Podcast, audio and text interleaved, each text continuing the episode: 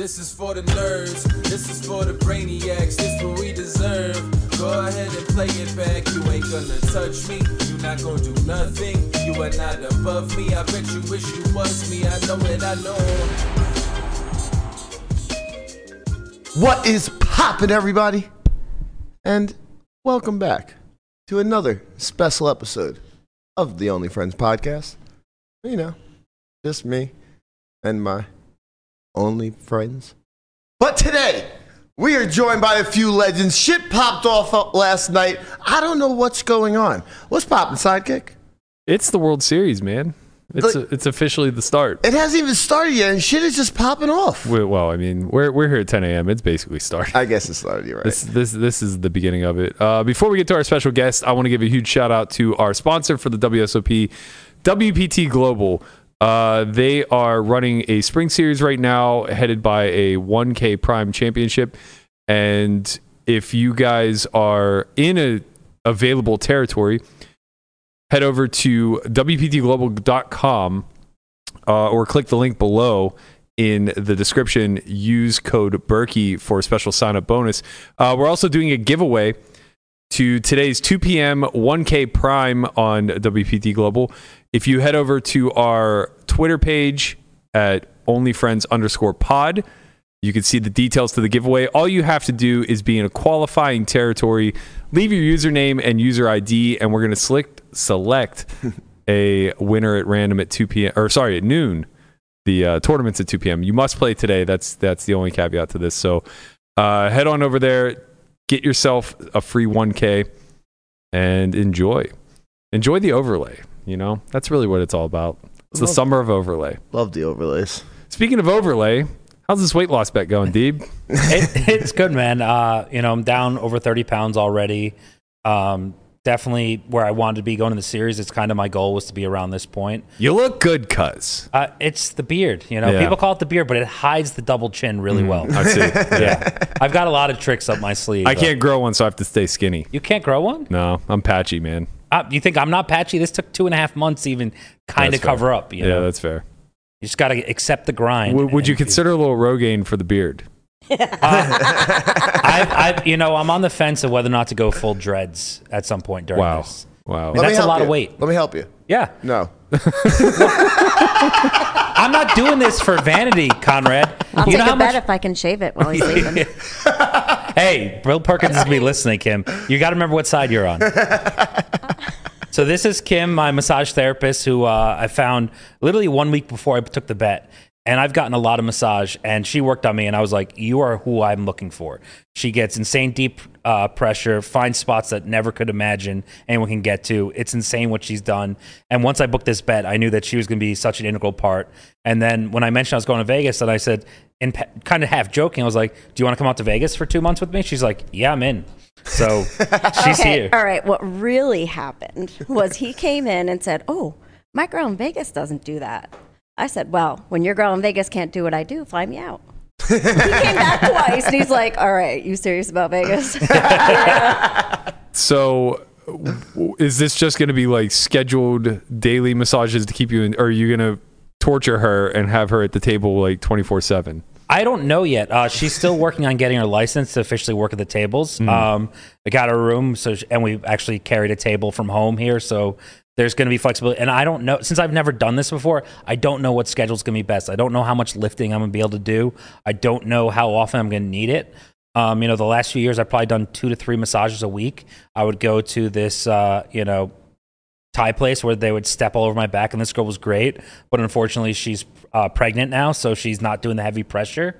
And so, you know, when I found out about that and knowing Kim was coming out here, I knew I needed her close by, and she's gonna be, you know, so key to my summer success. Have you have you dealt with any injuries thus far? Kim, you probably can answer that better than me. We're preventing injuries for him. Sure. So like his weak knees, like I'm no. From he's never worked out before. So you're taking somebody who's never worked out and doing all these really heavy exercises and I'm like, "No, no, no. Scale it back a little." So there's a lot of give and take for this. Yeah. Yeah, Yeah, like she makes sense. communicates with the trainer and was like, "Hey, do knee strengthening exercises, no squats." Like she's like, "You keep getting, you know, uh, these knots in your shoulders. Adjust this, and it's all that prevents." So talking to nutritionists, like, "Okay, we're getting too many knots. We need more potassium." And uh, like the way she like cleans off, you know, the fascia and all the other fluid in my muscles, it's great. Like every day I lift after getting a massage, my trainer says how much better I can do. Yeah, yeah. I mean, I think uh, that's a big part of functional movement.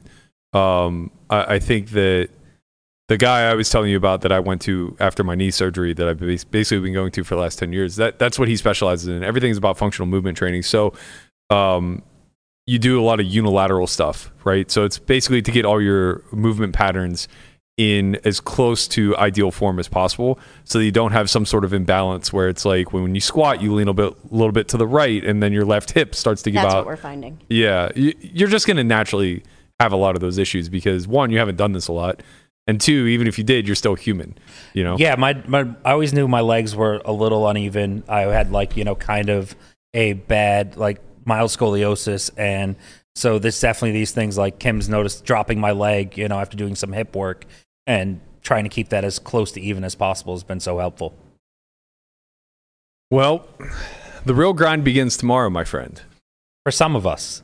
When do you play? I'm playing tomorrow. I, I Okay. Are you coming in the 25k six I, max? I will not miss the six max event. wow. Can't. It's the only thing I think I'm good at. Are you selling at Robbie J. Lude markup level? I'm.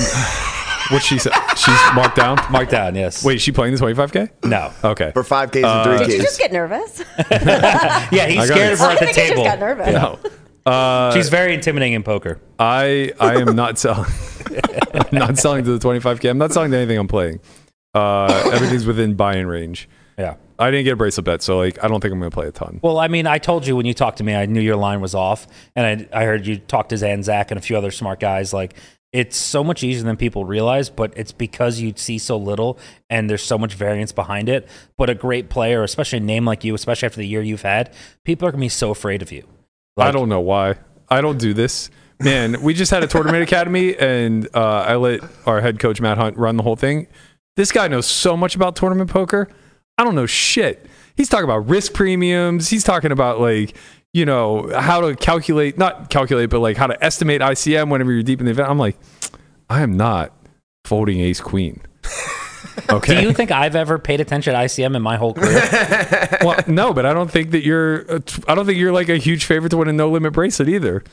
yeah, I'm not, but I mean, I'm still got a good shot. I still do really well in big fields. Sure. Yeah. Yeah, I don't know, man. It seems really fucking hard, but hey, maybe we rip one off. Um, you mostly you're going to be playing afternoon events, though, right? I play every event, Matt. I play about 120 to 150 bullets during the summer. So, walk me through that because uh, you're going for Player of the Year as you do every year, of course. Do you have any side action on that? Um, no, no one wants to bet me. They Did all, you have side action last year? I had one small bet where I actually bet against myself.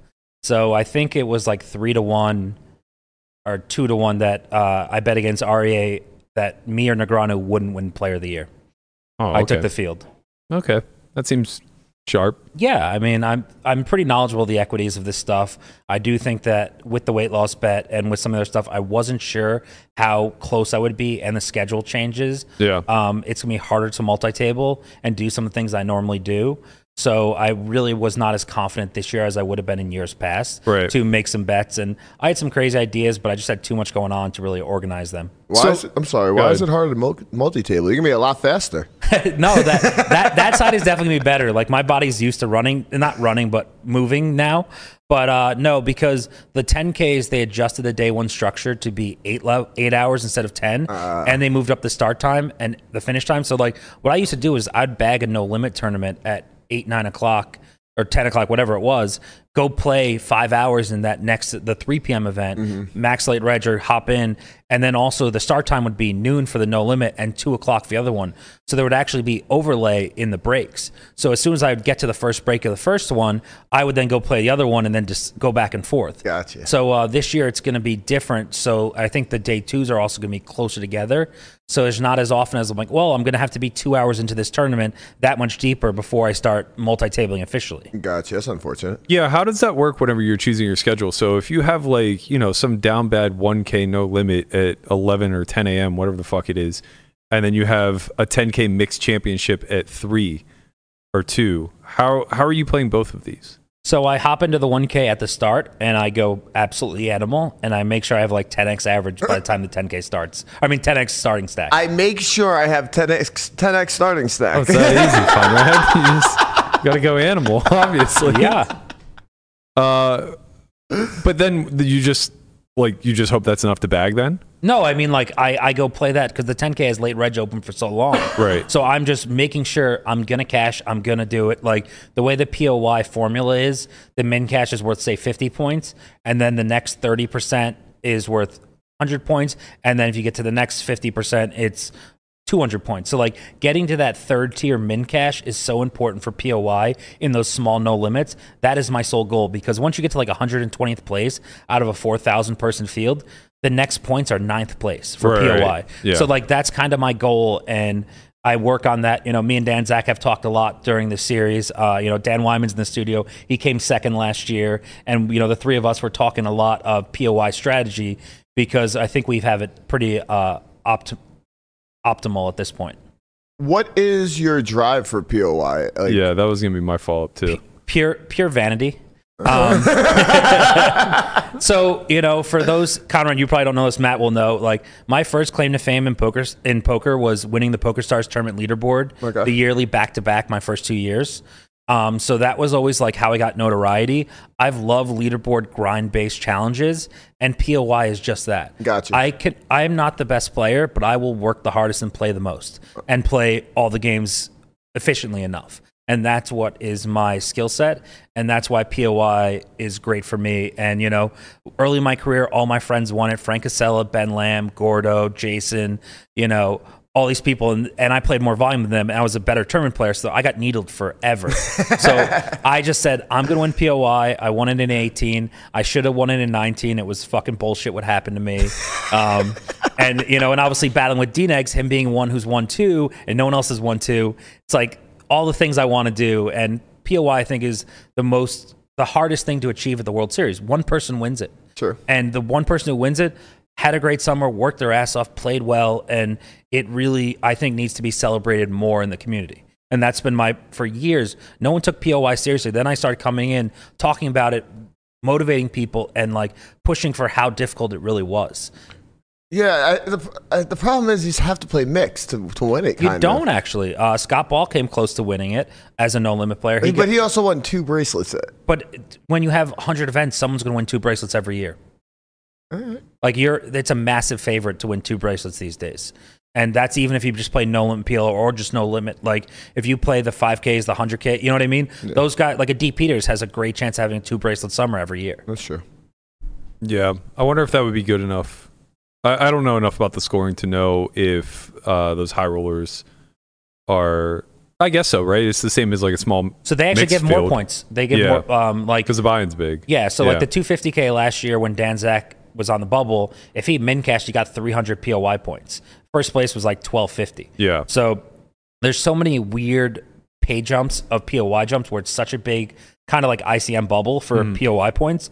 And knowing that in each tournament and going on that is so important. So uh, yeah, there's multipliers. So like field size really doesn't hurt as it should in POI. There's a lot of things I would change about the formula, but as of now, it seems it's going to stay that way for a while until someone else takes over the World Series or focuses on different things. And because like the problem is if you do field size too important, then the main event winner wins every year, and that was the yeah, problem of with it for a few years. It's like if someone ever made a final table and won the main, they just won, and and that's I think that's not right for poker. yeah. I mean, that's how Greggy and Benba pretty much Well, won. Ben. Ben had a lot. Both of them had both one of them won the yeah. 10k six max, Yeah. and then went right into the main and got first and Well, third respectively. I thought Ben think. won one of the PLOs. Oh, maybe he won the 10k PLO, uh, which is now the 25k PLO championship. Or Well, there's still the 10k PLO. Oh, okay, They, okay. they have a 10k, a 25k, and a 50k now. okay, yeah, uh, I get confused with all the additions of the high rollers, but um, yeah, both. I think that was like back to back years, if I don't, if I if I recall correctly, because Ben made it the same year as Phil, which was 11. Um, but yeah, he ripped off like the last event prior to the main, which must have been the 10k PLO. Uh, or maybe he won the 10k PLO and got third in the 10k six max.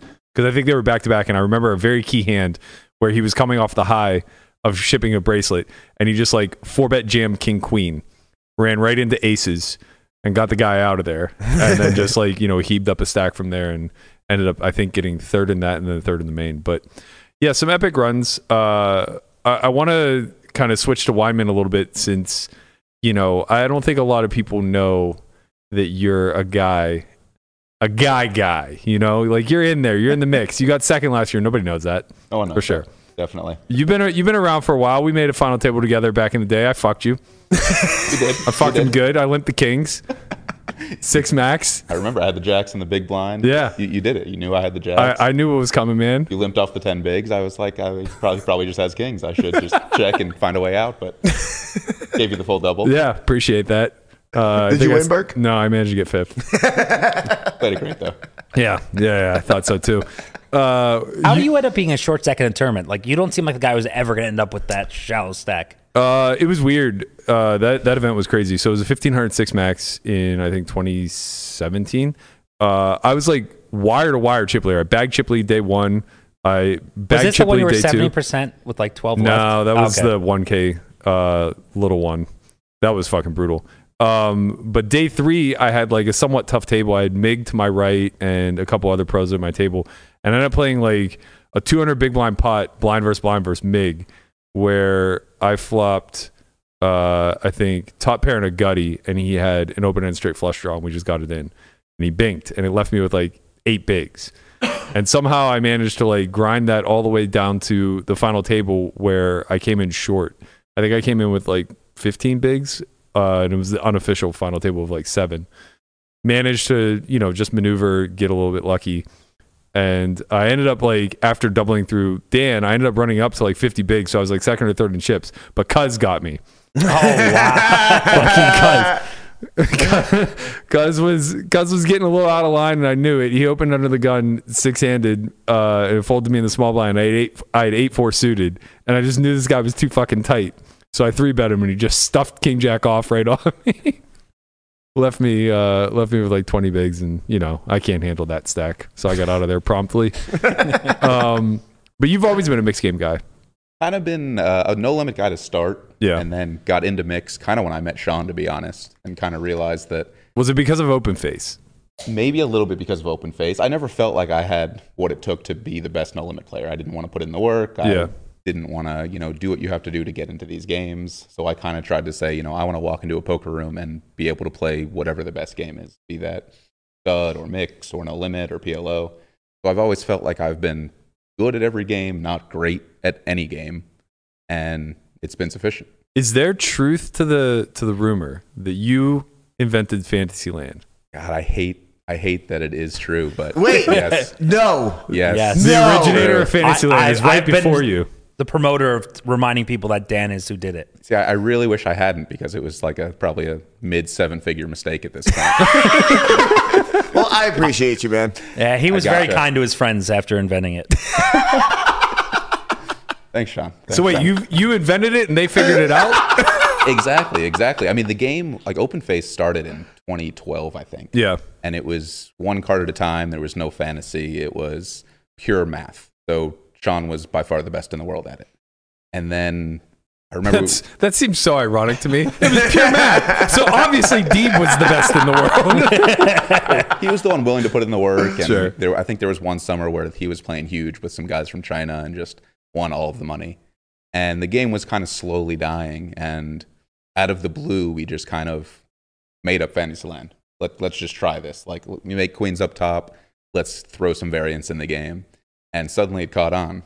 And, you know, for two or three years, I remember just everybody was playing open face at the series yeah.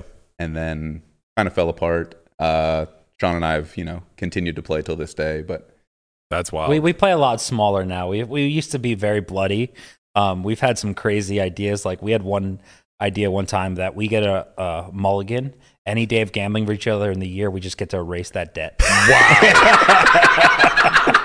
And you only get one a year. One a year. So we, That's we're like, nice. we're gonna play really big if we do that. So Yeah, like this is probably bad, but like you know, we our friendship ended a few times over the years through some gambling. There was some accusations tossed, but uh, you know, I- we basically realized that we'd rather be friends, the stakes don't matter that we play. Let's play small, have fun, you know, sit in the room. Like last series, we played a lot of open face after bagging different tournaments or on dinner breaks. You know, it's just it's Take fun. a fucking nap, man. Nah, open face is so much fun, man. Like I, I miss having people play open face with. Oh, you got two- so you got action right here, Nah, Conrad. fuck you. I- Yeah, I think that was my introduction to you. Uh, was through Jay Merce when he was like real heavy into the to the open face grind. So like 2014 ish, somewhere in that time frame. Oh yeah, he was he was kind of part of the original crew when when Fantasyland was created. We were in San Remo, I think, playing an EPT over there, and just ended up at some wine bar after the tournament playing old school open face, and just kind of as a group just came up with this idea. How crazy is it that this pod went from Deeb and Wyman just hanging out to fucking Wyman's just the goat? Oh, I I've known this forever. Why do you think I brought him? yeah, I knew. He's I knew my the, clout. I knew the presence we were in. My God. You also have like no idea of the the the the history of Deeb either. Like the the pre Black Friday. We don't have enough time on this show to really get into it. But like the Ted Fish Fry years, the the Turning Stone years, like way way way Hey, way I'm different still version. Turning Stone legend. Just shipped the tournament last couple months ago. Yeah, there. you should be real proud of that. hey, that's the That's why I got the prop bet. So yeah, I understand. Like you step Wow, in shit true. a lot in your life, but you know some people, the rest of us have graduated out of Turning Stone. My God, you won 200K eating chicken nuggets. Uh, more than 200. It was like 400. Well, Okay. because you crossed Jesus book, right? Yeah. yeah. Those 300 was first, yeah, in the Yeah. cross book. Eating chicken nuggets, and then you found another million out of it? So I, I basically, my whole career, I've tried to win more than first place because that was like the big thing online when you could chop and get more than first place. so I got more than first place in the tournament. But if I win the prop bet with Bill, I will win more than the whole prize pool of the tournament, which will never happen again. That's actually pretty remarkable. Um, That's amazing. last last thing I want to touch on with the the weight loss bet. Uh, what is your schedule going to look like as far as training? Because I don't know. Well, actually, walk me through. How much time are you putting into the day? Uh, as far as like the regiment goes with your food prep, with training, with massage and recovery and everything else right now. So I'm just gonna, like I do my World Series schedule, fit as much of everything in as possible. Um, I'm gonna use PokerMeals.com um, for food. They're not gonna be set up for a few days, unfortunately. So Kim is gonna offer to be helpful. I'm gonna reach out to TJ, get some advice from him on some things. Um, you know, my workouts. I'm not sure if I'm gonna do mornings, dinner breaks, at night. I don't know if I'm just using my trainer from home. Like I'm gonna feel out everything. Like I'm a volume guy. I don't. I don't sit there and plan. I just kind of see what feels right. And so I'm treating this summer as I have the flexibility. My wife's been awesome. She's taking care of the kids. I'm not dealing with any of the bullshit at home. You know, I'm focused on just the bet and just poker, and everything else will, you know, fall by the wayside. All right, man. I well, I'll tell you what. If if you want to do a seven to ten a.m. thing, I got you for sauna trainer and uh, yeah, I don't think that's good for me. I, I thought about that, and like when I talk to people who've worked out in the summer, the super early morning because I'm going to be finishing at two, three o'clock, winding Yeah. down. No, it's- it's impossible. Yeah, it's just it, I don't think that's optimal. I think end of the night. Me and Dan always, uh, the last few years, would always play open face a few hours. Like I'm always up a few hours. I'm so wired at the end of the night. That's when when I'm hitting my peak performance of poker Yeah. is the end of the night. Like I just hit another gear that no one else can get. And I think that's when I should be hitting the gym. You know, uh, Ben Mintz is coming out here. We're gonna do a bunch of segments with PokerGO, calling Go Going Deep with Mintzy. We're we're gonna do weight loss. We're gonna do you know food prep. We're gonna do talking hands because you know he has been out of the game for a long time. I it's crazy. You know, talk about the Ted's Fish days. I remember playing against the Destroyer in the 50-50 when. Uh, Full Tilt had that uh, with like all the bonuses, and we battled a lot back in the day. And when Mintzy got hired by um, Barstool. Barstool, I was telling Dan, I was like, hey, look at this guy. Dan's like, oh, yeah, I know him. He's like, we swapped in Mintzy's like big claim to fame. Dan was deep with him in that tournament. So, like, the overlap of this crowd, like, you know, all these people I get to know, like, they, we've all interacted separately. Like, that's what I always love about poker is you're, you're some of your close friends, you don't know that they had a couple weeks they were hanging out with this person or they have some experience and like, oh, yeah, we're friends with them too. It's like, it's such a melting pot of experiences and knowledge and cultures. And it's the greatest advantage of poker is that stuff. Yeah, I didn't. I didn't know Mintzy was the destroyer. Uh, I, I remember that screen name. You well. didn't know that? No, I had no idea. I thought that he was just like a barstool guy, kind of like Nate. No, he was he was a poker player first, and then like after Black Friday wasn't doing well live, and then got like his degree and went into sports media. So like he's an old school pre Black Friday grinder with all of us. Pretty sick. What is Ted's first fish fry? So that's uh, my family business. Um, we own six of them on upstate New York. Okay. It was my grandfather's name. He started about 75 years ago. Uh, Dan and Kim have both eaten there plenty of times. Great unhealthy food. Ooh, I like it. Yes. That's why the diet. so our fish fries are like it's different than what most people think. So it's a strip of fish breaded on a hot dog roll with uh, homemade chili or tartar. Ooh, nice. Yeah. So yeah, uh, but there's other seafood too that is so good. Oh, sweet. Oh, it's so good. That sounds good. Man, you lost me. I'm in there. you don't like fried seafood? I, I do as it's as a standalone. like just give me the fried meat and some ketchup to dip it in, and we're we're good. Ketchup? good. Yeah. Shame He's on a- you. At least co- I put cocktail. Like get some spice No, with it. I don't want any of that shit. I, I would rather. eat- Actually, I have a really funny story. I've told it before, but uh, I was in San Diego and I was visiting Dan O'Brien at the time when he lived there, and like there was a group of thirteen of us or something. And he's like, "Oh, I want to go to this Michelin star place for for lunch on the water." I'm like, "Okay." So we go there, and I'm like looking at the menu, and it's so bougie and like nothing that I really want. I'm just like, man, it's it's brunch. Like I, I just want some fucking eggs. But it's a seafood place, so I was like, okay, well I'll try the fish and chips. Like there's no way that this could be a miss. So I order the fish and chips. They bring it, and uh, I'm looking, and there's like all these cocktail sauces and stuff, and I go, can I have some ketchup? and they're like, uh, the chef does not recommend ketchup. and I go, I don't give a fuck. He's not eating it. I want some ketchup.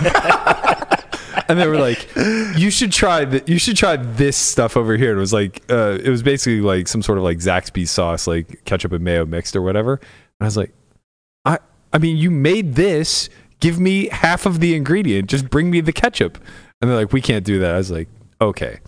So I like wait till the waitress leaves, and it's on this like strip, uh, like almost a boardwalk or whatever. And there's a fast food joint right next door. I just like walk my happy ass over there, squirt out some Heinz 57, and come back. I was really hoping you went and got some ketchup packets and brought them back and using your teeth to open it up in a restaurant. I mean, if, that, if that's what it would have taken, that's what it would have taken. I was so mad. I'm like, fuck this Michelin star bullshit. Tell me how I'm going to eat my food.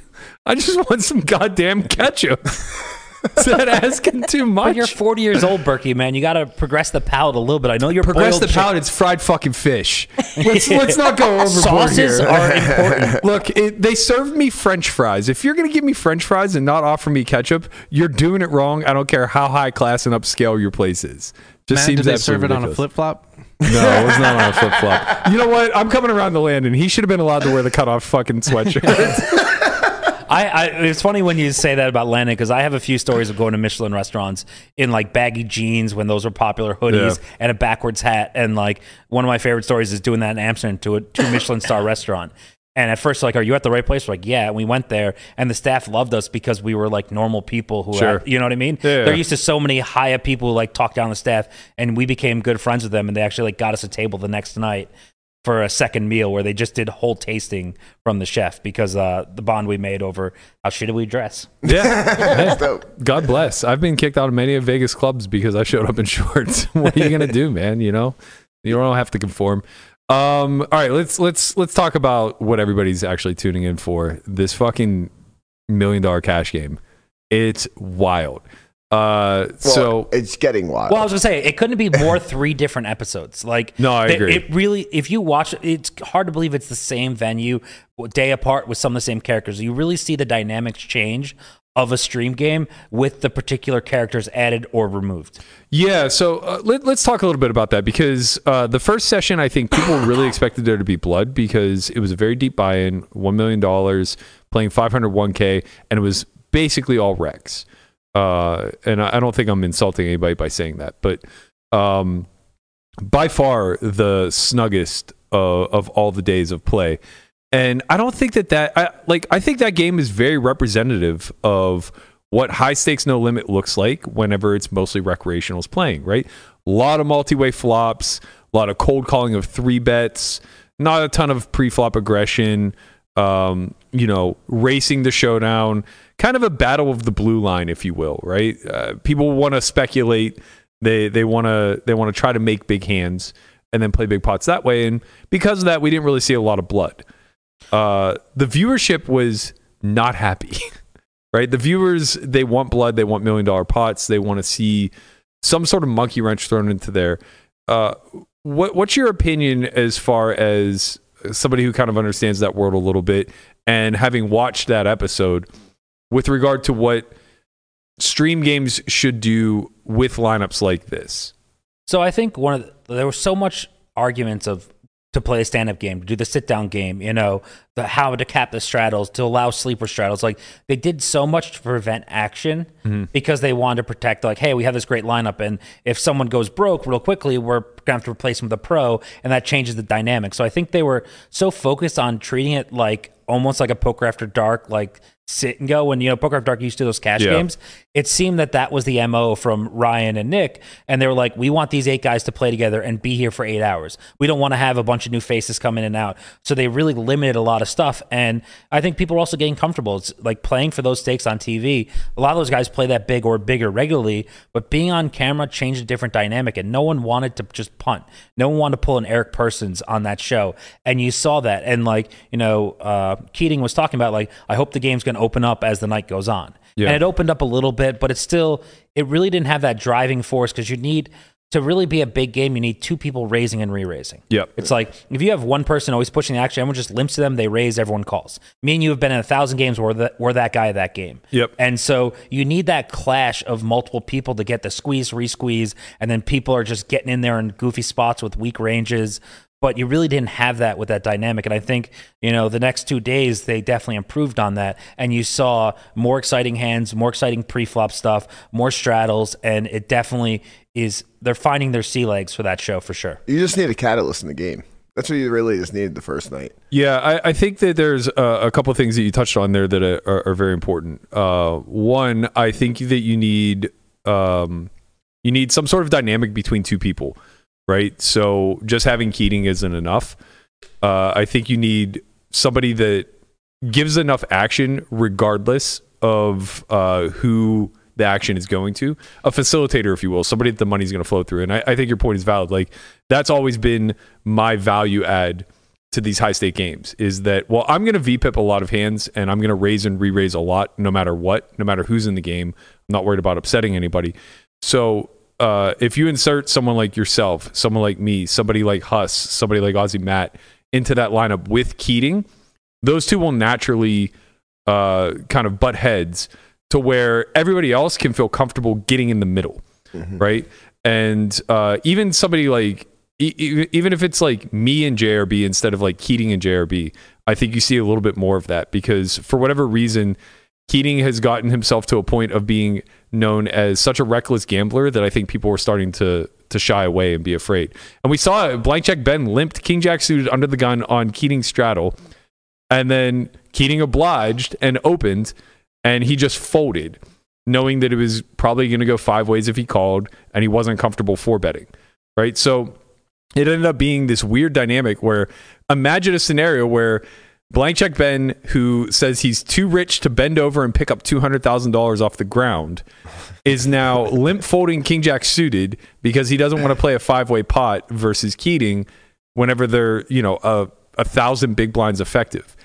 Uh, so I, I think like to that end, yeah, the the dynamics need to be balanced a little bit more. Like all the recreationals don't want the pros in the game because it poses a threat. But the truth of the matter is, it just really generates action. It's not even that they're often going to be the biggest winners in the game or take that much away from the other players. Even if you inserted a person in that game, like an Eric Persson to to butt heads with somebody, I think you see a lot more. Um, I think the second takeaway takeaway is that that game isn't meant to be televised. I've played in that specific lineup hundreds of times. Must be nice. It is. uh, it is. And I'll, I'll I'll tell you right now, like it's just an infinitely better game when the cameras are not rolling. Just so much better. Like there are so many people that have to be scrutinized based off of their whole cards being revealed, right? Like they don't want to they don't want to look foolish to their peers. They don't want to look foolish to uh, you know whatever. They don't want to punt off whenever they're the head of a company or or what have you. You know, there's just like a million reasons why the cameras being on put extra pressure on each individual in that lineup to the point where they can't just like play the way that they would play when the doors are locked, the cameras are off, and everybody's just kind of in a bit of a gambling mood. So I think like night one, I don't want to say it was drawing dead, but I think like the product we got is the product to, to expect, and that's fine. It's it, it's it's a pleasant viewing experience. It's just you're only going to see you know a couple hundred big blinds swing one way or the other. I also want to say, like, I think the table talk was so lacking that day. I think Agreed. there wasn't. JRB was half asleep. You Yeah. know, JRB is a great table dynamic. Like we played a lot with him throughout the years. He's so entertaining, but he was so tired. Yeah. that the conversation just didn't happen. Tony G doesn't have the voice he used to have. Like there was just wasn't someone leading. Like the you know, as much as we hate on the high stakes poker, Berkey. You know, an airball game, whatever. Rob and Doug, like there was so much conversation going on, people willing to engage and talk about different topics. There was barely any table talk that day. You know, I, Yeah. I basically turned off the sound because it was just not worth it. I knew that nothing was being said of value. There were no needles. Everyone's being polite. Oh, you play so good, and everyone's giving compliments of the game. Like, you know, talk some shit. You know, and we saw that in the next few nights. You start talking shit, the viewership goes up, the game gets more entertaining, and then these battles that happen, we love to watch as fans. Yeah, yeah. I mean, we're kind of skipping over night two to get to night three. We should skip overnight two. yeah, that's fair. I, I mean, I thought night two was a, a, a very welcome change. Uh, like lowering the buy-in and adding a couple of those wild cards in Huss and Aussie Matt, I think like really, really ramped things up. We saw Charles lose nearly a million. Um, and the the action was a whole lot better. And I think that would have been the case whether they played a 500k buy-in or a million dollar buy-in. So even though they did cut the buy-in in half, I don't necessarily think that that's what drew the blood. But night three was for sure the right mix Guys, I'm stuck. I'm Oh. sorry. on. How fucking rich do you have to be to not pick bend over and pick up 200k? Really rich. I mean, look, I, I'm not. I'm not trying to take shots, but like, uh, you're just full of shit. Nobody who's too rich to pick up 200k limp folds I- king I- jack suited. I must have been too fat to pick up 200k before. Like that's possible. like, like I don't even know that I'm too rich to pick up a quarter. But if I did feel that way, I'm still not limp folding king jack suited. You know what I mean? Like, if you're too rich for money, you don't conserve whenever the opportunity to like you know spend for fun presents itself. So like, I don't know, man. I, I, I think it's all. Here's the thing: so many people on the show, it's ego based. It's not financial based, and that you know causes the tightening up. They they don't want to lose. They want to prove that they're better than people think they are, and that's so important for them. I think that's mostly true, but I'll push back a little bit, man. I saw some assholes puckering last night. when that game when that game turned to 1K, 2K, 4K, I saw some of the richest people in that game, their assholes were puckering. Ben was constantly trying to lower the stakes even though he got into the game late. He was desperately trying to keep Wesley and, and Airball around, which no offense, but like they were zeros to this lineup. Well, and and that's the thing is like, but you understand the difference of playing five handed to seven handed. Like it's so bad that you know Ryan and Nick didn't push back on Wesley and Airball to be at the table more. Every time I've ever played on a stream show, I've always pushed for people. Don't like if you got to do something, do it. But it just looks bad to constantly not be there. Like where people are signing up for a seven or eight handed game, and to play four and five handed, one K, two K, four K is so different than playing eight handed like what they signed up for. Luckily, the few people left were actiony enough that they enjoyed that and they were stuck in winning and didn't want to be the ones. But like you can't allow your players, especially players like Airball, are talking about, I want to play this big, I want to do this, I want to do that. And then he just all of a sudden they're playing massive. He has a seat in the game finally after sitting out for two days, and he just walks away and he's like, I mean, look, call a spade a spade, man. He was he was locking up the win. He was for No, sure. we know that, but that- tight money in that game. But yeah, you won 400k, man. He lost so much more to you. Like Right. if you're going to get even, that's your game. If you wanted to, you know, get your downswing over, you're in a good game in a good seat. Like you have to direct position on Pav, who was awesome, great Yeah, action. Pav like- was amazing. Like he was so like his squeezes, his frequencies were great. He picked some great hands. The King Nine check raise bluff was super great for Stanley. Like he was he was a smart player. Like I like those smart recs who are I could tell he's kind of a field player looking for some live reads, like, but he's splashing. He's like, the stakes don't matter that he was there to like prove to himself that he could compete, and he did a great job. yeah, I thought I thought Pav was amazing, and I know people gave Huss a lot of shit because he was winning and calling him a fake action pro. But like, bro, he was there, and he would have been there three handed. He is not fake action. He just got the best of the card distribution. Yeah, he played a lot of weekends and did a lot of good stuff. Like I was very impressed um, to the point where until you said stuff about him, I assumed he was a pro. Yeah. like I was like he played really tough in spots, really sticky, but he also was like recognized some sizing stuff and took advantage of that. Like and new board textures and like oh this like he did a lot of real th- really things well, but he also wasn't just trying to lock it up. Like you know, one of the things whenever I play a big private game is I make sure I don't give the people stuck. You know, the way Keating talks about a chance to win their money back. Yeah. And Huss said everything right. He's like, hey, I'm the one winning. I'm not going to change the stakes. You guys are stuck. Whatever you decide, I will go with.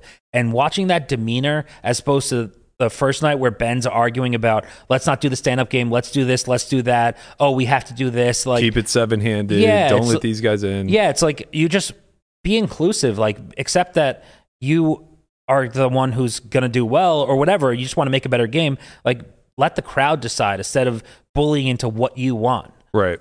Yeah, I, I think those points are really valid. And like, look, Huss might make a living from poker. I don't know. Whenever I qualify pro, I, I, I, I guess it's less about pro and amateur, and it's more about studied versus unstudied. And like, so I'm not a pro to you. well, you Those are got, words. you have great instincts, Sean. that I, doesn't I hope I do. I mean, if, if not, I'm the biggest outlier in But, poker but yeah, like honestly, Stanley is for sure more studied than Huss. Yeah. it's not even remotely close. I, I actually know because one of his uh, good friends, we were playing together at the Wynn right when Stanley started going on the scene. They were like talking about solver stuff and how much work Stanley's done. It's like it's it's. I appreciate the people who are intelligent, want to be students of the game. Yeah. And guess what? They don't have the time that I had to spend ten years playing millions of hands online. Right. Like they have to speed it up. Their life, their time is too valuable. So using solvers, but also you see some of the stuff where solvers struggle. Like the queens to me seemed like an easy bet call. It's like you block most of his value, and he was so convinced he had Jack ten. I was like, I don't think the guy goes for a river check raise with Jack ten. Right. And that's like the instinctual stuff that you might realize that the polarized range, then you block value. That makes a better hand. I mean, first off, you always barrel the turn, but if you check back the turn, you always bet call the river. Yeah, yeah, I, I think that's that's a really great point. Um, uh, yesterday I couldn't turn it off. I was trying so hard to work. I was flying in. Me and Kim. Kim probably wondered what I was doing. I'm just sitting there watching poker on my phone. I'm, I almost said to her, "I'm going to say it now in the pod. This is not normal. I hate watching poker, but Same. I, I, I, For somebody that hates it, he watched a lot of it. we were traveling. There was not too much to do, but yeah. So uh, let, let's let's get into the rampage hand because that's the one that we all. I can't wait to talk about that one. Yeah, that was definitely the key. Where it was like I had it on in the background, and I was actually in the process of getting work done. When that hand happened, though, it was done. Shut everything off. I was locked in. Like we're here for the rest of the night. I watched the viewership just continue to climb, and I, I thought that like that was the type of game that was just going to be epic. It's going to be really I'm really gonna sit out difficult the to rest of the stream, but I want them to keep the VPIP stat running for me. It, will be the same. Fuck you, Huss. Well, again, I don't have my stats up, but instead of not playing any hands over there. one guy that is in the teams for VPIP is Wesley for sure. I'm just joking. He tried to needle you, Wesley. Yeah, it doesn't work. Does Doesn't work, right? never. Doesn't work? Yeah, never. Fish doesn't know. Rampage Never, here, never two, never work. ace seven of clubs. I think I've Hand's just Phil. gonna call with queen queen. I mean, I watch a lot When of. I five bet with uh, eight, eight five. Gonna play a trap and gonna bring 60K? Pav in here. We don't see what he I has. get six bet, six bet by 180k. That's killed. That's I was killed. like, I was like screaming at the. In that game, you five bet 60k. And how In this about- game, you three bet 50k, 60k? Yeah, yeah, Top yeah. set here for game. hands. So I four bet 75. Who just flat called and he checks. And Pav here, 15,000. Open ended Very, very juicy player. with king eight. Says NP. Yeah. Hands super underrepped. And Rampage is gonna check raise here. This flop Yeah. He's not that player. No, you are. in hands has got queen queen. Big action. Just with the flat call, exclusive pre. One of one. 750k. 750k. Drinks bottle of scotch. 20k. Rose gold interior. Anytime you ask, you what did you drink last night? I drank a bottle of scotch. It was 7k. A glass. Cool. Okay. We'll call. Drinking Coronas and we feel like Boston. We're like, yeah. we're drinking Everyone's cheering. We can afford Corona. Bob's out of there. I mean, Rampage could have ace king king nine. I mean, he could have a lot of hands here. It's just a single raise pot. And a club comes off here on the turn, and Rampage picks up the nut flush draw. So nut flush draw got her to a king. Check raise the flop as the pre-flop raiser. At least I never slide. I don't miss my queens, ace queen, ace king. Not like you, huh? Listen, you should come to uh, Vegas and play with us. It's very a lot of action. 175. And here comes the overbet here. 175, and Hands is just so under-repped What do you here. do? That's fine. That's a good bluff. I can't imagine how he's not going to continue. That's definitely a good bluff. you don't believe? I mean, it's, it's still better than your poker bluffs, Carl. I believe you. I believe your parents own a hedge fund.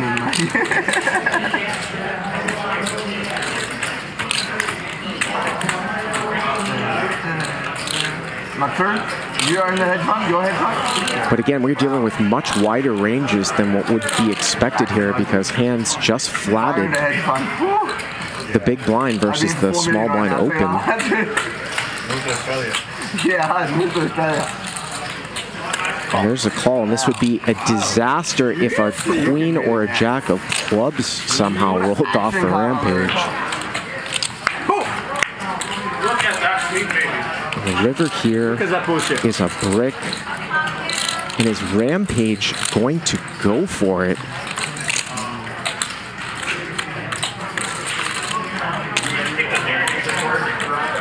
There's absolutely no way that Rampage can know how strong. Hands all in!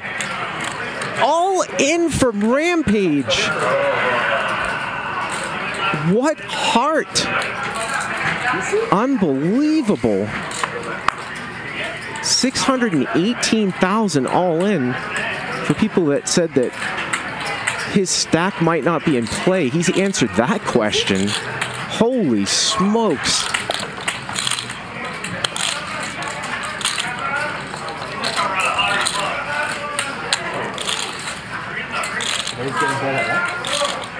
Again, if you're coming into this hand in the middle, super unorthodox. Yeah, he must hate me. Blind versus blind hands just called pre-flop. And he's gonna fold, and Rampage gets it through. Oh my god! Unbelievable. This kid has all the fucking heart, man. He just has all the heart. I've I've been mad that I've only played with him once um, because he's from the Northeast, and a lot of my friends uh, from Albany area I played with him at Springfield. Talk about when he was coming up, like you know, I heard of him, and he's just doing great things, and he's a great winner. He's a, was great on the show, and obviously, like you see the advantage of selling action where you, he's willing to do that. You know, He- he probably took more of himself he should have, but I got respect for that guy, and obviously that was a great hand, and hands, you know, kind of leveled himself thinking that he wasn't going to punt for that high. I'll be honest with you. I think Rampage would have done the same thing if he had 100% of himself. No shot. I don't know, man. I feel like I'm with Conrad. I think once, I once he's at the table, it's different. Like you're at the Yeah. table, the money's on the table, and this is what's going on. I'm about 100% sure he would have pulled the same move. Uh, assuming he check raise flop. Like once you check raise flop, I just think you run it. yeah. Um, and yeah, I've been in that spot where I have way too much of myself, and I told myself I'm going to play conservatively today, and we're just going to take the good spots, and then you find yourself in a check raise on the flop. And it's like, well, I have ace king, and he fucking doesn't. So here we go. you know. Well, Uh, clearly, if he has queens, he has ace king. Like That's if- well, that that's kind of the wild thing. Uh, You know, from Rampage's side, obviously Rampage would, would much rather have like King Eight of clubs, for example, would be a way better uh, bluffing candidate. Even Ace Nine of clubs will be infinitely better because you expect hands to have a fair amount of King Nine suited. Um, but the dynamic of this is actually like pretty fascinating because initially I thought it was just blind versus blind and Rampage had opened. And I was like, oh, this is so stinky. Like, this line doesn't make a ton of sense if they're playing a three bet pot here because he would never flat ace king.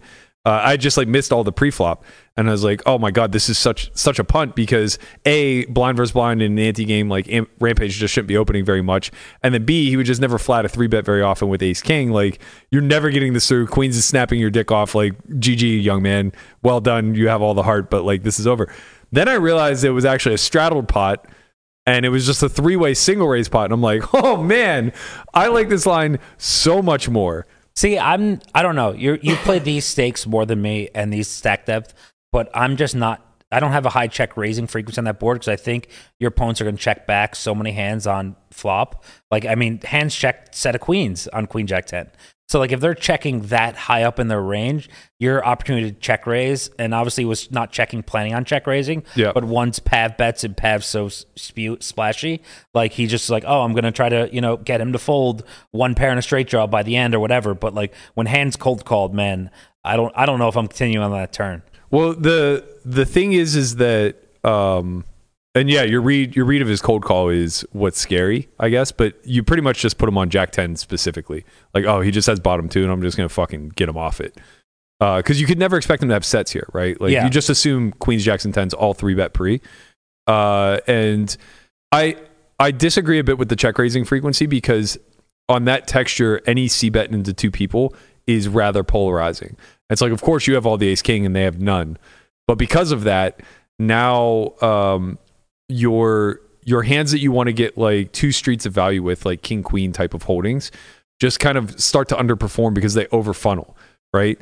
And it's not like you can just YOLO it with all of your nothing because they touch this board a lot with king X and they touch this board a lot with like ace plus pair and, and things like that. So it's this weird conundrum where you, when you have hands that really want to generate folds like seven high or even under pairs, they just have natural continues. And then when you have hands that are uh, pretty strong value hand or value candidates, I guess they actually are the ones holding a lot of dick in uh, those situations. They're just kind of forced to fold. So I think like what ultimately happens on this board when you're out of position three ways is it reduces to a two street game and you do play a lot of check and you check through and then start to levy big bets on the turn. Um, and when that doesn't happen, you know that you found them in that pretty equitable region where they have like king plus pair or two pair type of holdings and you can really build the pot, especially this deep. Like that's the beauty of what were they a thousand plus big blinds deep to begin this hand? Well, 500 because of the straddle, but yeah. Oh right, right, yeah. Sorry, so there was a straddle, but yeah, even still, the the SPR I think going into post flop here was like, uh, what 20 pot was like thirty thousand, Yeah, 30,000 Going to free, flop? so 20 20 so like thirty ish, 30, yeah. roughly thirty, yeah, thirty three SPR. That's fucking massive, right? So like even with top two, even with Hans's hand of top set, which we could never expect to be in there, you're in the fucking pressure cooker, man. When you face three, well, in this case, four streets of aggression, it's tough. But like he just has no calls. He has no calls in the spot that aren't king nine or better. Maybe I, I guess eight nine. Uh, But is it weird that I would rather call with three queens than eight nine? a little bit, yeah. Okay. Um, eight nine. I, I mean, maybe not though. Maybe not because a lot of his bluffs should be coming from nine X, knowing that you're capped at king nine, right? Um, so yeah, maybe not. Uh, Like this is where like theoretical people, since I don't study the game, it's like, you know, I think that he has some like queen X hands he might be turning a bluff or, you know, 10 9 of diamonds. Like there's so many combo draws on that board Yeah. that anytime I have a nine or eight, I prevent some of those combo draws. especially if your thought process is, I don't think he should be checking a lot. Yeah. right? Like once you go down that rabbit hole, then yeah, you start to funnel them into well, what hands are very comfortable checking, and then once they see uh once they see a bet come from the third position, want to leverage out the middle guy, right? Because now once you once you put him into that tight little box, your your logic makes a ton of sense. Like top set is just the absolute nuts. And you want to uh, unblock all of his bluffs in that situation, which in that case you clearly would. I, I think regardless, like you know, you underrepped your hand so much. Like, yeah, Queens just you have gotta a go, bluff baby. catcher, but like you know, Rampage said I'm selling action to punt. Like I and I believe people, and I believe that he was going to go in there, and he's not. He's a fighter for pots, Mm-hmm. which is a great mentality to have. But you also got to know that he's not the type to give up. Clearly, he didn't give up with his hand. So you know, you just gotta say tap the table if he was dealt a better hand and you got coolered.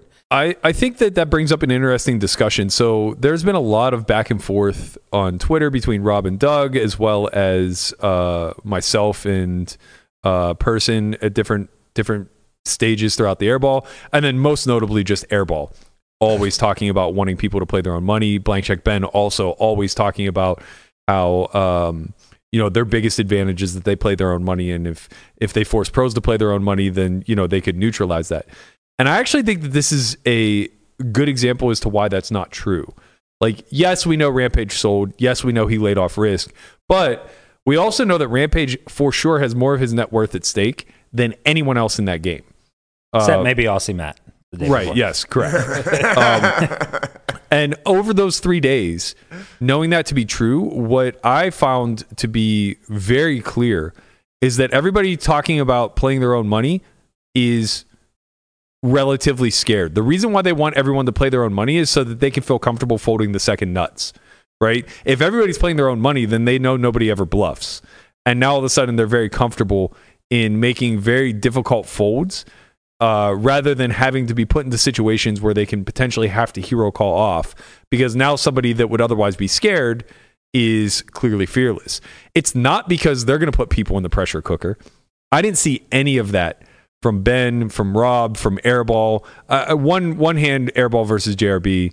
Uh, he took a pretty erratic line where he put 200k in on the river, but they were still, you know, two pots, three pots. Well, JRB also had made so many folds. Like Airball kept going back. He was getting Yeah. hands. JRB folded top pair to like four Keating check raises. Exactly. Keating had air. So like Yeah. JRB seemed was the like guy to scared go money. after. Yeah, Yeah. like he was just not going to make that huge call. which And- which again doubles down he's not playing his own money right like I, I don't think that there's really much to this narrative of like oh if you played your own money then you'd be scared and i could i could outmaneuver you uh, as, as a as a passionate rec or whatever i mean we saw a situation where rob had the second nut full house he had the absolute nuts on the on the on the turn chose not to check raise there had the second nuts on the river wasn't even considered check raising. His decision was between check folding and check calling, and he was mad at himself for check calling 110% pot.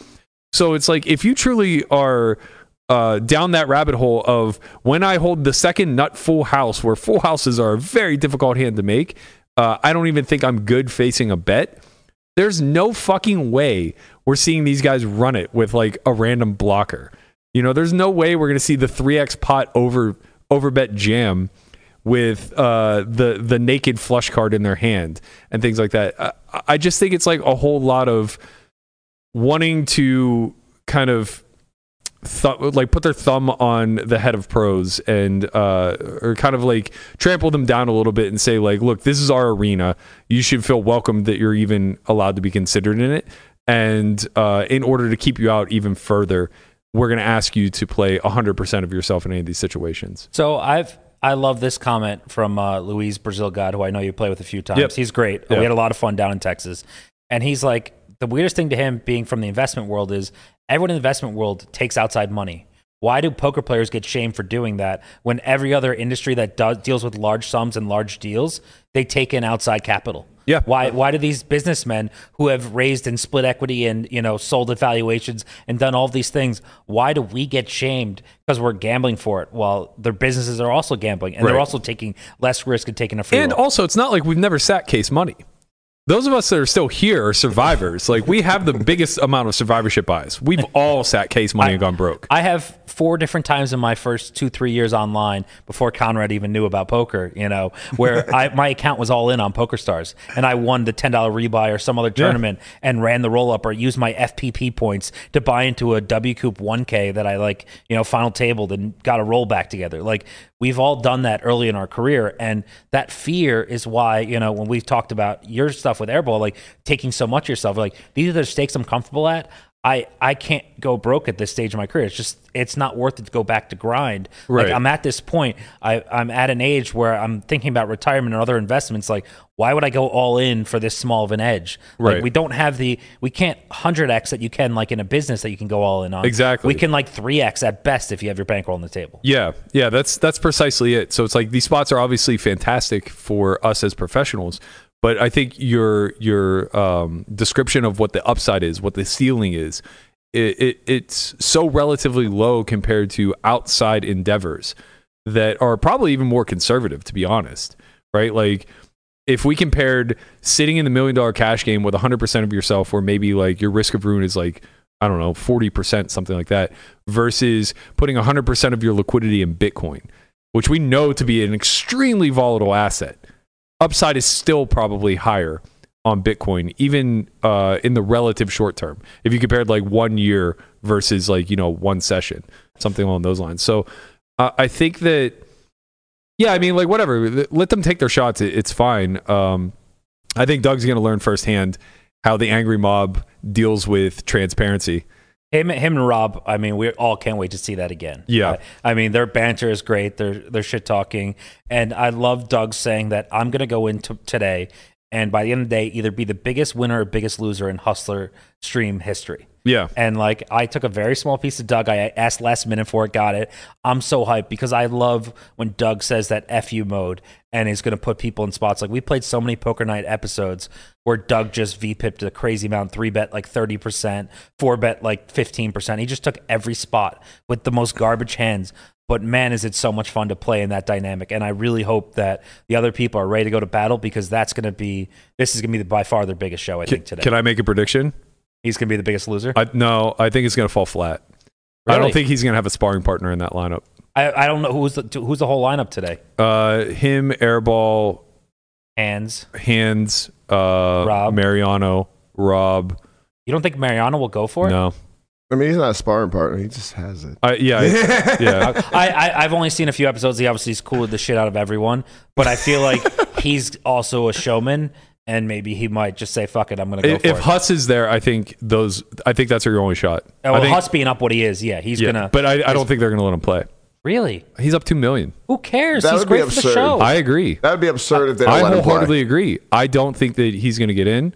Uh, uh, and I don't know this for sure, but I think today's a very pro heavy lineup. I don't think anybody's going to spar with Doug.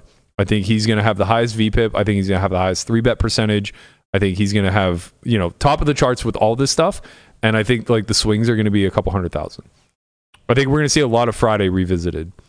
I think Airball is going to VPIP like Uh, uh, 20. I'll I'll I'll make a small wager that the biggest winner or loser is a million in the game. okay. Yeah. How much you want to do it for? Um, wh- whatever. You tell me. Thousand. Perfect. All right. Done. So it looks like the lineup is today's 29th, right? Uh, Polk, Wesley. Get Wesley out of there. All How right, does so- Wesley get a seat over Huss? Come yeah, on. that's absurd. Um, so it's only four names. It's Polk, Wesley, Hands, and Rob Yong. Okay. Yeah. And then I think I heard Durr was mentioned by Airball as a possibility. Um, I think Airball and Doug getting into it would be pretty fun. The banter. I, I expect Airball to be a shell of himself. Uh, really? Yeah, I, I mean, what what we saw yesterday in what I would deem to be a relatively action-packed game, where he VPIP nothing, played twenty percent. Like that's that's the Airball that I know. I've been calling him a fake action pro since day one. Like that was a game where he looked around. He goes, "I don't really have a target." Tony G left. JRB's not here. Uh, you know, who am I going after? Everybody thinks Hands is very good. Rampage is obviously very capable. Huss was sun running and is obviously a decent player on his own. Uh, you know, he had Pav to his right, but Pavel also had like 400,000, you know? And he was just three betting a ton. Like, Yeah. what is Airball doing folding jacks? Like, if Insane, the guy had three bet like 20 hands already. You're, it was like 40K. You're a million deep. Like, yeah, your hands kind of face up calling, but doesn't matter. You just, Just do something. equity. Just do something. It doesn't matter. Like you're on TV with Jacks and a million effective. And like you just snap do fold. You don't even think about it. Like, I'm telling you, I'm telling you, he wants to play good. Like I wish they just zoomed in on his face when it came Ace Jack X. Like, they did. Oh, they did? Okay. His eyes were bugging. um, but yeah, like when in those games where the spots aren't obvious, right? They become very obvious to Doug. Like Doug is a consummate pro, and it doesn't matter what lineup you roll out at these stakes. It's just going to be very profitable for him. So he's not going to give a shit. He's not going to alter the way he plays at all. Uh, he's just going to get in there and mix. And uh, I think that like you're just going to see a lot of what we saw in high stakes poker. That game was very tight. You know, like I didn't think it was unwatchable because of the banter. Don't get me wrong. Like the table You're talk. crazy to say that. What? That was not unwatchable for the banter. It was so loud. No, I, agree with you. I, I agree with that. But I'm saying specifically, like that wouldn't have been what turned me off. Um, being a part of the game, I thought it was a snooze fest. Like I just thought it was so full of fake action and drama, and then like nothing came to head. You know, there was no. Oh, we got to get into this, but there was no Huss Wesley dynamic, which was exactly what was expected. Like, you know, the way it was built up with me versus Airball, me versus Lynn, me versus Eric, me versus Doug. It was it was supposed to be, you know, all of this back and forth, all of this banter. Uh, which, to be fair, I wasn't exactly going to be a willing participant in, but at least you know, uh, it, it could have been there. It never happened, and then on top of that, the hands were just so fucking boring. Like nobody was really getting after it. Doug obviously took a bath because he was trying to, you know, play correct, theoretically correct, and be aggressive in all the right nodes. And he's just running into the nuts because nobody's countering. You know, nobody's sparring with him. Um, last night, the Huss Wesley dynamic, and the best part is that it was literally just born out of a guy playing fucking tight. well, that's some of the best things. Like, I, as I'm Right sure now. you've been like me, Hurt maybe him you're not as emotionally. confrontational. And I'd love to hurt him physically, but Oh, oh my Not an God. option. Not Take an it easy, buddy. Bro. I guess financially is an option. financially it's not. He has to play ahead. Card, please. Hell, hell. Bro, my man just said I.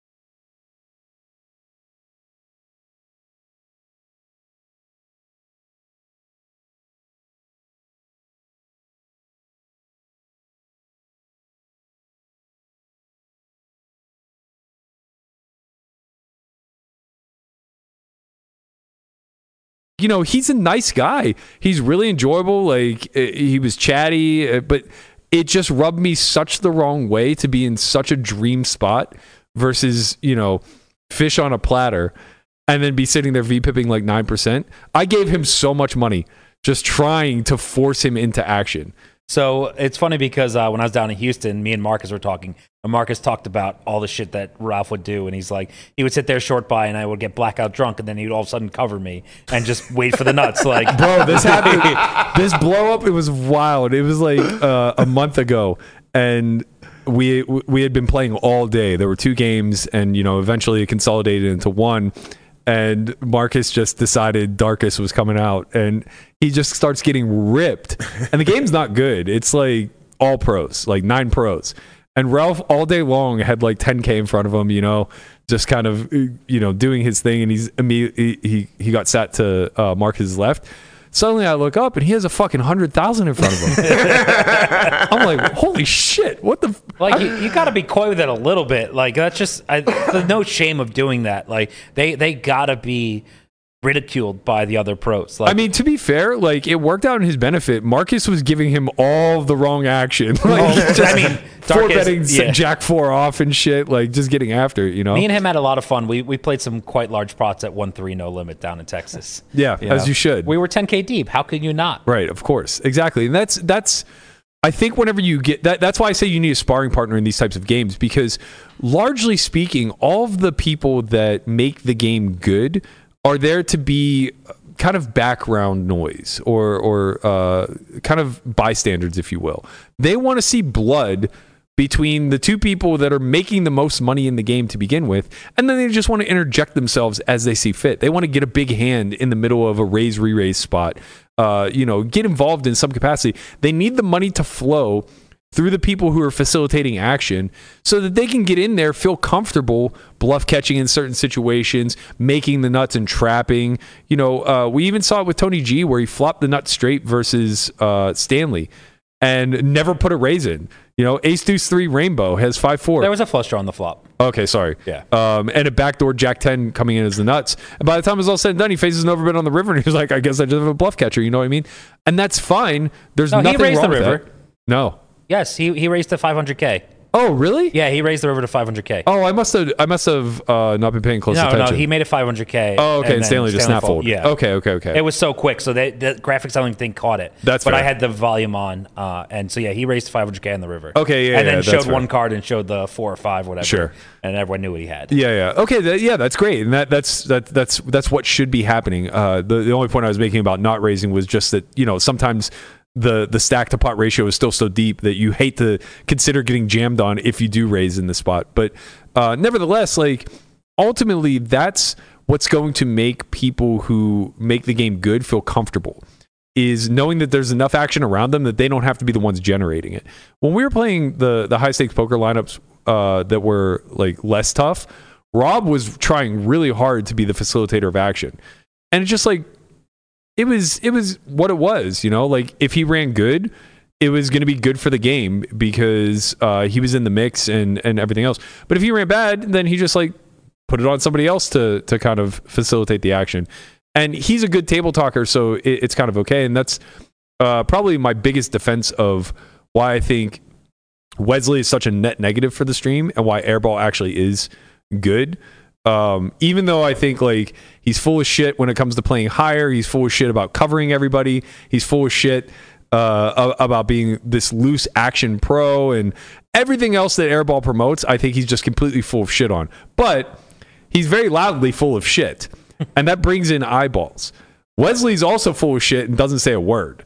So outside of him being willing to actually get into a fight with Huss at the table, bro, he said, "Come at me, motherfucker." Wesley said that? Bro, he looked him right in the face. He goes, he goes, "Fucking punch me."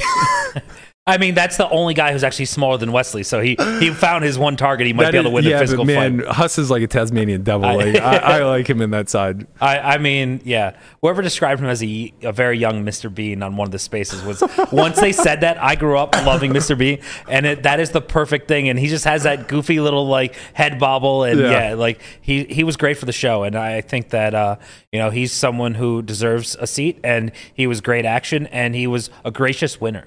You know, he he said, like I said earlier, he said all the right things, and I thought he was a guy that I would love to have at the table, whether he's winning or not. And that's Yeah. what you want out of a game. Was there any point where you thought that the table talk got went overboard between those two? Um, I was on a flight, so I didn't have the best volume. Um, but no, I think that like the the guys giving action, the guys winning, should be calling out the snipers of the game. Yeah. who are just sitting there, and then when they walk away and leave forever, like berate them. And you know, Ben kind of uses a point to try to kick the game down, try to like use them as the excuse. But do you think also Ben wanted to be a little bit deeper so he could be more comfortable Right. with some of the spots he was in? Yeah, he like was getting three bleeding bets so at 50k fast. every hand. Like Right, he was down like 400k in like 40 minutes. Just That's like, what I'm saying. Like his asshole puckered Yeah. at 1K, 2K, 4K. It puckered, Who man. doesn't at those stakes? I mean, people who regularly play those stakes. There's not too many people regularly play those stakes. You'd be surprised. You you would be surprised. Um, not on TV though. Yeah. you're right. It, it's it's going to be like Rick Solomon would have been an amazing addition to this. I, I'm amazed Rick didn't get a seat when JRB was in the lineup. he I was offered. sure- Uh, I think that he's out of town for a wedding, from what I what I heard on the stream. Um, but yeah, like the Bob Safai game is regularly 1K, 2K, 4K, and those guys are all fucking sick animals, and you know they they shouldn't be on TV to be quite honest, because it'll just ruin the allure of of what's yeah. going on behind once you doors. expose that, like that's what Keating's talked about. You know, some of the if his games ever got streamed, yeah, you you just you can't compete with that. There's nothing that will play those stakes, that type of action, that type of stuff, the straddles and the dark raises and the crazy. everybody bluffs. just changes too. Uh, Like the, everybody in the lineup just changes, and they're too hyper aware of the fact that cameras are on. Um, in my opinion, yesterday's dynamic was was one of the most watchable I've seen. Rampage having all the heart in that situation was absolute must see TV. I thought that the the banter and the fighting between Wes and Husley or Husley, Wes and uh, was just absolutely incredible. Uh, you know, I, I, I do think that there's a case to be made for Wes feeling like, I guess, a bit picked on, but I don't know. I mean, we're all adults. What poker game have you come where the biggest nit isn't picked on? Every single game I play, whoever's the tightest person, someone makes fun of them. As they should be. That's like you. I've never. Have you been in a game where the biggest nit is not made fun of? Uh, bro, I've been called a nit in games. You were where- nit when we played in Bahamas, by the way. Fuck you. wait, wait. I know that game. Every hand. No, me and Marcus were both very drunk, but we would we both agreed that's the tightest we ever seen you play. It's funny because I I left saying Marcus was tight until he got drunk. I was not tight at any point. I, I mean, you guys, you guys are insane. We have some fun, man. was- I, I was there to let loose. You know, I was. I don't get to play those stakes regularly. I wanted to have fun, and you know, I enjoyed myself. It was a great time. I had a blast. Obviously, uh, I won all the money, but I, I think that yeah. I mean, like, look, the the times that I get accused of being a nit, I just always find it to be hilarious, and those are ribs that like I'm very happy to take. You also had a bad seat. Like you had the, the action guy to your left, and you didn't want to three bet and four bet and shut him out. Like I know that that was one Oh, of if your you're ideas. saying I was tight in the sense that I wasn't Yeah, yeah, playing pre-flop- super, pre-flop, yeah, you were very I, I just tight. called a lot. Yeah. yeah, yeah. What you're right, 100. percent Like, uh, like I, I wasn't the trying to. I've heard is you know I was like, we're gonna get pre-flop wars. This is gonna be fun. Like it's like a tournament with super deep stack cash. Yeah. But yeah, you just like your three bet and four bet frequency was like very low. Oh, I mean, honestly, that's much closer to my MO. Like, I've always just, again, going back to like the value that I felt like I added to those games, it was never uh, going to be that I'm a hyper aggro pre because I played in games where I didn't have that sparring partner and I wanted people to feel comfortable seeing three. Like, the majority of the VIPs in the game are just there to kind of see a flop and see if they can hit something. So, very, very early on in, in getting to play in Ivey's room, it was clear to me that like if you get into the double digits of three bet percentage, you're gonna get fucking kicked out really quickly. So I got in that game one time and I was three betting a ton and I just had queens plus ace king every time. I showed every time I'm like, I'm not trying to abuse you guys. Like Yeah. I had it every single time and I showed them and they were all laughing like JRB won so much money in your seat and I'm like, I'm not picking on you guys. I just have it again and again. Because Yeah. like I didn't want to have that image of me running them over pre-flop. Exactly. The- like I was aware that that's not the image you want to have. The precursor to me getting in there was Benba telling me that he had seats originally and they wouldn't let him raise pre-flop. Ben Ben deserved not to raise pre-flop. That game when he first got in. I know. I mean, I was so mad I never had a piece of that. I was yeah, it so was wild. pissed. But like, yeah, so they had a rule where it's like, okay, you can play with us, but you can only limp. So it's just like if I know that going in, I'm certainly not gonna like come out and just be a terror and just make somebody feel like they're isolated, especially like whoever draws my right. It's not really gonna matter. I'm just gonna Yeah. be it's gonna be them, you know what I mean? And uh I I saw Marcus getting like pretty ripped. I didn't want to feel like the guy who was just ISOing him and just being like, okay, this guy's really drunk. I'm going to take advantage of my seat position on him and just like three bet every fucking time he puts money in the middle. It's like, yeah, let's all have a party. yeah. Um, but yeah, I don't, I don't know. I'm looking forward to tonight. Uh, is there also going to be a game tomorrow? Do you think? I think it was five days, so there Yeah. should be one tomorrow. Okay. There's one scheduled on YouTube. Well, I guess we'll be playing the 25k and sweating it from the rail. Uh, Do you want to make any side bets in the 25k? no, no. I wouldn't. Uh, I wouldn't. I wouldn't side bet against you, dude. I have, I, I- have a feeling. I said it when you started the weight loss bet. I have a feeling you're going to crush, and then you immediately final tabled the odds or what, whatever you did. I have a feeling you have a good side. I feel like you lost money on that series. The lodge? no, hell No. no. Oh, I I, just remember you being in for like five or six bullets in the one that you won. I figured that was just I was in for six bullets. The one I won, I won like 24 bullets effectively. Mm-hmm. And then the main, I was in for seven bullets and got like 25. Oh, that's right. I forgot you you final tabled that as well. Yeah. I mean, I played three events. One of the, uh, the third one I played that I didn't cash was the 10K six max that I max late regged and, you know, had 12 blinds, was in and out. Yeah. So, yeah, it was a great trip. And then I won a bunch of money in Houston. I mean, the action in Texas is insane. You know, May move, May move down there and May Wow. not. Yeah. Yeah. Some crazy stuff going on. Uh, but, you know, it's a great opportunity for poker. There's so much new companies coming in doing different things. And I'm just happy to be a part of it and watch the- game grow. I mean, we see the numbers of Hustler, we see other great numbers of other streams. World Series coming at a great time. We're going to break every record at the World Series they've ever had. I agree. And uh, it's just showing how strong poker is right now. I, I was I was about to end the show, but I would be remiss if I didn't bring this up. Let, let's uh, let's spend like five minutes or so and just walk me through this Vertucci beef. I uh, can't see any of it because he has me blocked. But I, just, I just saw that I had 87 mentions. and Half of them were you, and half of them were somebody who has me blocked. So yeah, so I you know made a few comments over the last few nights about the game and some of the things I didn't like, and Nick just you know Rob responded and Nick said something about like. How, thanks for putting this two-faced shitbag in his place or something. And I assumed he was talking to you. And like then he then someone he said he was talking to me and I was like, dude, you know, I like you and I, I like what you guys are doing for the show, but you know, I, I've been a part of streams for longer than you have. You know, I was on the first Poker Night in America. I was involved. Like they were the show for the first five years. There was no competition out of the real stream games of those stakes, and we had an amazing episode after amazing episode and great lineups. And so I get this industry. Like we didn't play as big as they do in Hustler, but we also were traveling from stop to stop. You know how hard it is to get pros or big name people to fly out to like where were we? Like uh, what's that? Not Cherokee. What's the shitty little Choctaw? Texas- Choctaw. Like you know how hard it is to get people to go to Choctaw and try to get Jennifer Tilly to go there and like you know other names. Like it was so much harder to coordinate where people don't live around there or it's not a major city to go to. Like they did, only had one Vegas show. Florida was like the most popular one. We would do Turning Stone AC. It was so much harder to get a regular crowd of people because you're popping it up for five, three, four days, filming two of the days, and someone to fly in for that. It's just not going to happen. Where LA has so much more flexibility. People are in town. People live there. There's a lot of money there.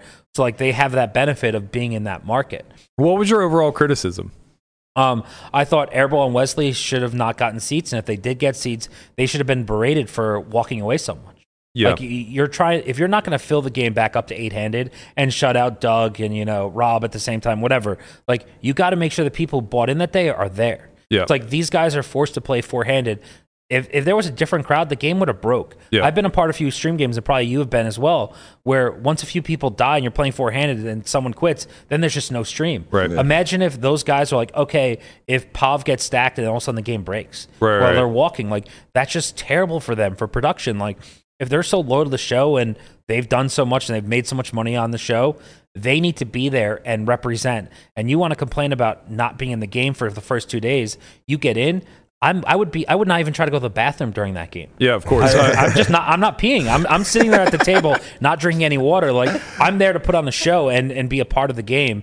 Why am I walking out to do a victory lap and just walk around and say, "Hey, I got a million dollars on the table. Cool, look at me. Let's have a drink and let's do an interview with Veronica and Joey on the couch." Like, that that game should have been the biggest spot of Airball's streaming career. Uh, completely agree with that. And not only was he walking a lot, but I was shocked to see him rack up at midnight. Yeah, I saw this tweet. My bad. I saw this tweet that Seaver wrote. He said, "Another day of a ton of ton of people tuning into another boring stream. While in Bobby's room, there was almost two separate fistfights. Be the change you want to see in the world." And Vertucci just comments on it. The question is why? Just why? My question is, why the fuck are you commenting on this? hey, here's the thing. You know, what goes on Bobby's room, the mixed crowd are way more vicious. You want to talk about needles? Like when I play on stream, it's easy going. When you play a live mixed game with like the East Coast people or some Vegas regs, they're destroying you every time. There is no mm-hmm. minute where it's not a fucking needle and everything has a backhand compliment. Like that community, because it's limit game, there's a lot more conversation and the people are more outgoing in general than you will see in like a no limit game. it's just also the old school, like Well, old there's a, school there's a good mix. Like there there's you know Monet, Shulman, Seaver, Kruk. Like there's a bunch of great guys. Then you got you know Aaron Katz and you know the other crowd and mm-hmm. fucking Opie. I mean, they're There's some s- different degrees of old school though, because like I, I kind of agree with Conrad. The the Ivey Room game that I played in was the exact same. It, it was whoever was winning was the enemy. Whoever was losing was open target. Like nobody, and I mean nobody, has taken more than JRB. I've seen this man down to his last penny. I've seen him get stacked four times for his bankroll. yeah, just Four different times. And while it happens, like the entire table enjoy. I there was a time, there was a time where he was like on case money, buried to the fucking gills, and one of the VIPs who was in town was just like, "Oh my god, I completely forgot. There's this highlight reel of JRB getting stacked." On YouTube, you guys have to see it. And he starts playing it for everybody. He goes, "Here's my favorite one. Here's my favorite one," and it's the one from the World Series. Where you thought he would- the guy with was the ace dead. queen. Yeah. And- Bye. and now for hours, everybody's just looking at him, going, "Bye bye." I mean, it was brutal. There was just no compassion. I gotta tell my favorite JRB going broke ones. Uh, he had his last 10k. We were playing two four mixed. Ben Lamb was in the game. Crazy Mike, myself, I, maybe a Binger. Who I don't I don't know who the whole lineup was, but we play a pot where it's like single raise PLO. It's 100 100 10k cap whatever. It's Jack seven three all hearts. I lead some bullshit two pair hand. Ben cold call or uh, Ben raises. JRB like repots all in. But he has the nuts, no fucking question.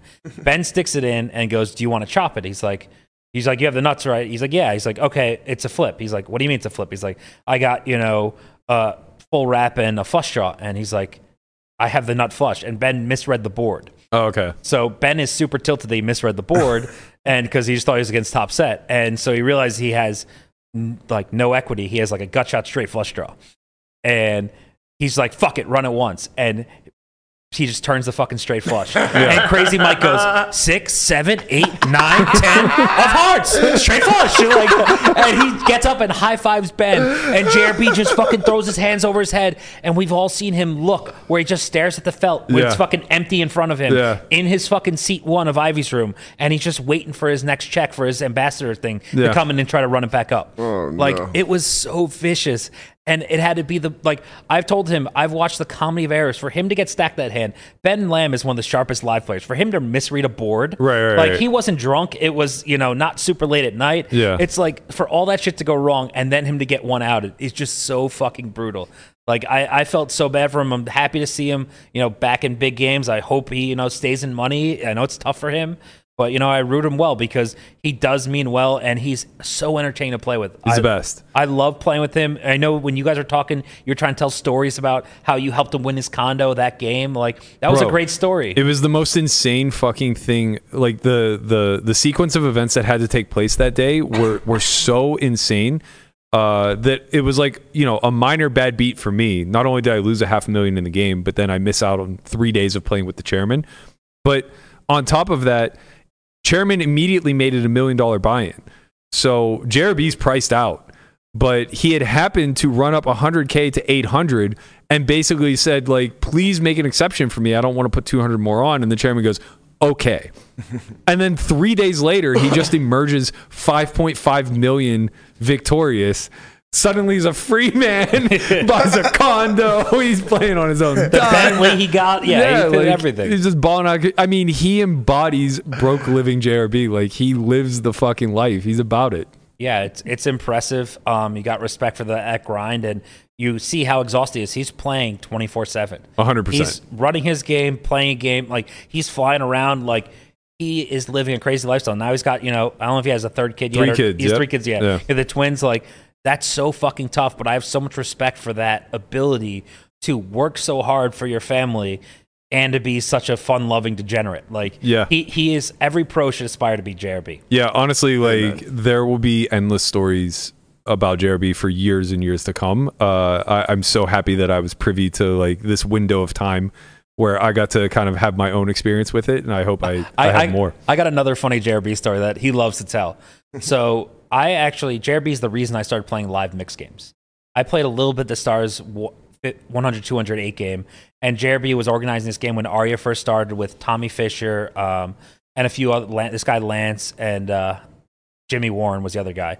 And these were all the old school Vegas mixed game guys who like crushed, you know, all the amateurs who would come play with them and they were super nitty or whatever.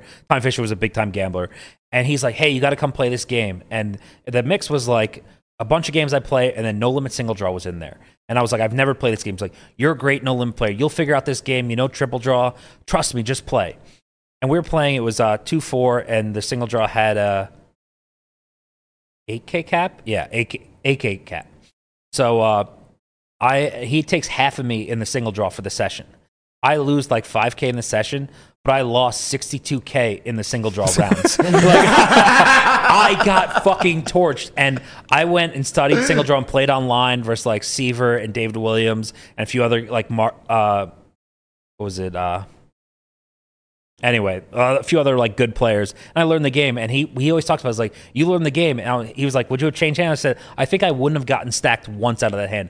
I ran so bad, and JRB to lose 30k in that spot was like a huge percentage of his bankroll, Yeah. and he was more tilted than I was as I was getting stacked every single single draw." Poor bastard. He's Yeah. always on the wrong side Hey, of it. but you know, I appreciate him. He he was good to me, you know, and he pushed for me to go there, and I had a great time playing that game, and that you know got me playing the live mix games, and really got me totally tuned into what was available in mix games. So my career would not be nearly what it was if it wasn't for JRB pushing me. Yeah, I hope we see him a little bit at the series. He'll, Uh, he'll, he'll show up with a bottle of wine. He'll play the, his events he likes, and Yeah. uh, I was happy. The bracelet he won, you know, the six max was crazy. That's insane. Of Yeah. all the bracelets for him to win, the 5K six max is just like so insane. Uh, but yeah, I I was I was happy to ship it. We were all rooting from afar that year. I think that's gonna do it for us. We got to get out of here. I got some cards to go I'm- play. Before we get out of here, I need a one sentence on how do I get better at deuce to seven triple draw. Uh, triple draw. Triple draw. Start with a deuce. All right. Well, there we go. That's your one sentence, Conrad. That's all I take it- needed. Take us home. It's really important. I mean, that, that's all I needed. Thanks for rocking with us again. We will be back tomorrow at our early slot. I think we're 10:30 now. yep. We'll be back tomorrow at 10:30. Have a great day. Later. Thank you.